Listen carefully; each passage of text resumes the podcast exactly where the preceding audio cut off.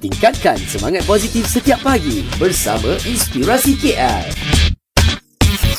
Kata Dr. TN? Ya, permainan lato-lato. Ah, mengenai Ya. bahayanya permainan tersebut. Bunyi bising lah. Dan juga ada yang kata, ah, lag ah, kan. Siapa yang tak suka tu mesti dia dah, ah, kata veteran. Ya, betul. Ya, kalau saya tak suka, Apa saya pula? veteran lah. Tapi just fikir balik ah. tentang tentang soal keselamatan. Hmm, ya, Jangan- betul. Dan kita sekarang ni nak cerita tentang inspirasinya berkenaan dengan lato-lato ni kita nak bersama dengan Dr. TN. Ya. Ah, jadi kita nak uh, teruskan bersama dengan Dr. TN lah untuk inspirasi KL. Assalamualaikum warahmatullahi wabarakatuh. Selamat pagi, salam sejahtera. Apa khabar warga KL yang sedang mendengar trio hebat kita pagi ini KLFM RPKL Inspirasi KL mencelah Dr. TN nak berborak hari ini 31 hari bulan Januari 2023. Ah, bunyi tu kalau siapa yang biasa main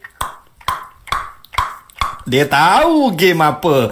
Lato, lato. Sidang pendengar, ini permainan kanak-kanak yang sedang viral seluruh negara ketika ini dimainkan oleh anak-anak kecil dan anak-anak remaja. Dan Dr. TN pernah tengok bukan budak kecil ataupun uh, belia remaja yang main, orang dewasa pun ada yang gilakan lato-lato ini. Yang mana dia jadi game sebahagian daripada cara uh, kita mencari hiburan terutamanya anak-anak kita ataupun kanak-kanak kecil.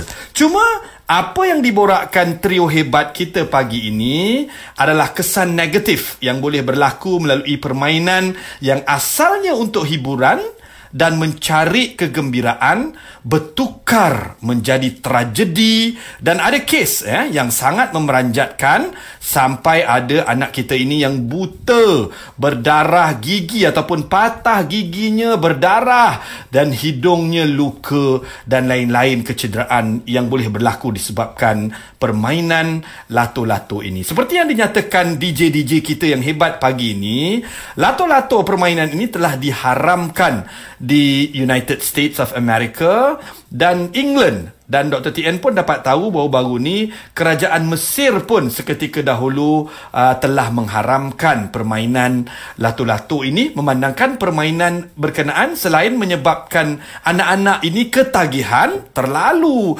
uh, main sahaja benda ni macam ma- macam ada kemaruk macam mana dia punya semangat ketagihan itu uh, permainan lato-lato ini juga telah mendatangkan kemalangan dan kecelakaan dan kecederaan kepada mereka yang bermain. Jadi isunya wajarkah lato-lato diharamkan di Malaysia? Bagi Dr. TN, kalau tanya direct soalan ni, kalau pihak berkuasa tempatan ataupun kerajaan uh, tidak mahu terlalu drastik mengeluarkan peraturan mengharamkan, uh, pandangan Dr. TN pelbagai langkah alternatif yang uh, kreatif, yang proaktif boleh diambil selain daripada terus mengharamkan permainan uh, uh, lato-lato yang menarik ini. Antaranya uh, pandangan Dr. TN lah ya. Mungkin kita boleh letakkan beberapa syarat bagi penjualan-penjualan lato-lato ini kepada golongan anak-anak berusia tertentu sahaja. Ya, kemungkinan ada setengah-setengah usia yang terlalu kecil, kita tidak benarkan penjualannya. Mungkin apabila dah berumur darjah 2, 8 atau 9 atau mungkin 10 ke atas kita benarkan. Ini kemungkinan, ya. Itu antara saranan yang Dr. TN rasa wajar. Kedua, lato-lato tidak perlu atau tidak dibenarkan dibawa ke sekolah. Dr. Tian baru membaca beberapa artikel pagi ini.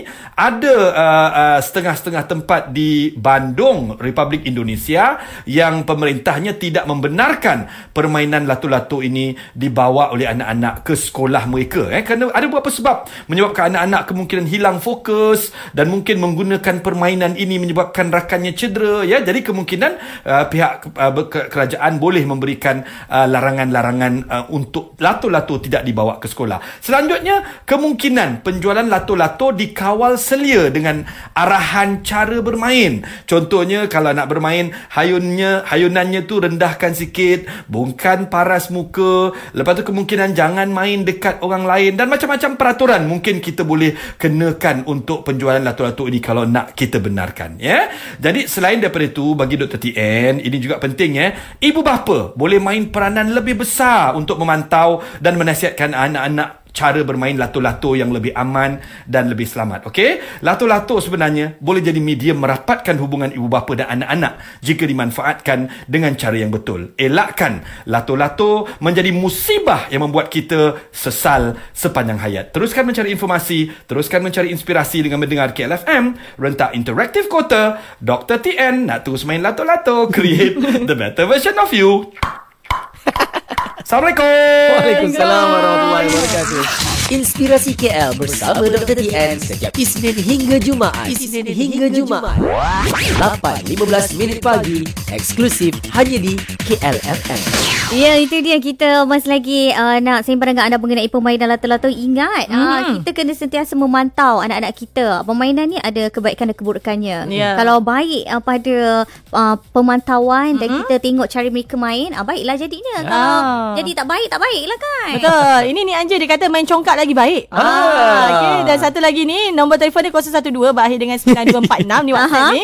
Dia kata yang tak uh, tak suka tu mungkin mak ayah muda kot. Ah zaman saya 80-an. Eh, ya. Okey kami main macam-macam tau. Uh, siap bersaing siapa lagi hebat ni. Kami kan aktif fizikal. Dia kata oh tak apa cerdas. Dan ikutkan guys, gasing tu lagi bahaya wo. Ah tapi kami pandai pilih tempat yang selamat untuk main. Menghadap uh, menghadap gadget tu lagi bahaya apa. Ah betul juga. Ini pecinta lato sejati. Lato-lato. Dia macam uh, zaman sekarang ni kalau menghadap gadget mak ayah kena pantau. Hmm. Macam tu juga main lato-lato. Kena ada pantauan lah. Betul lah. Ah, jadi kena macam saya cakap tadi kalau anak-anak kat sekolah jangan bagi bawa. Hmm. Ah, tapi balik rumah nak main boleh. Ah, bagi 20 minit. Ah, mainlah. Ah. Praktis lah. Tapi seorang-seorang. Ah. Ah, jangan beramai-ramai. Ah. Risau bola tu kena kat kepala ke, Ah. kena kat mata ke, itu bahaya. Betul. Uh, jadi itu pulang kepada anda untuk memilih bagaimana cara untuk mengawal anak-anak anda dalam permainan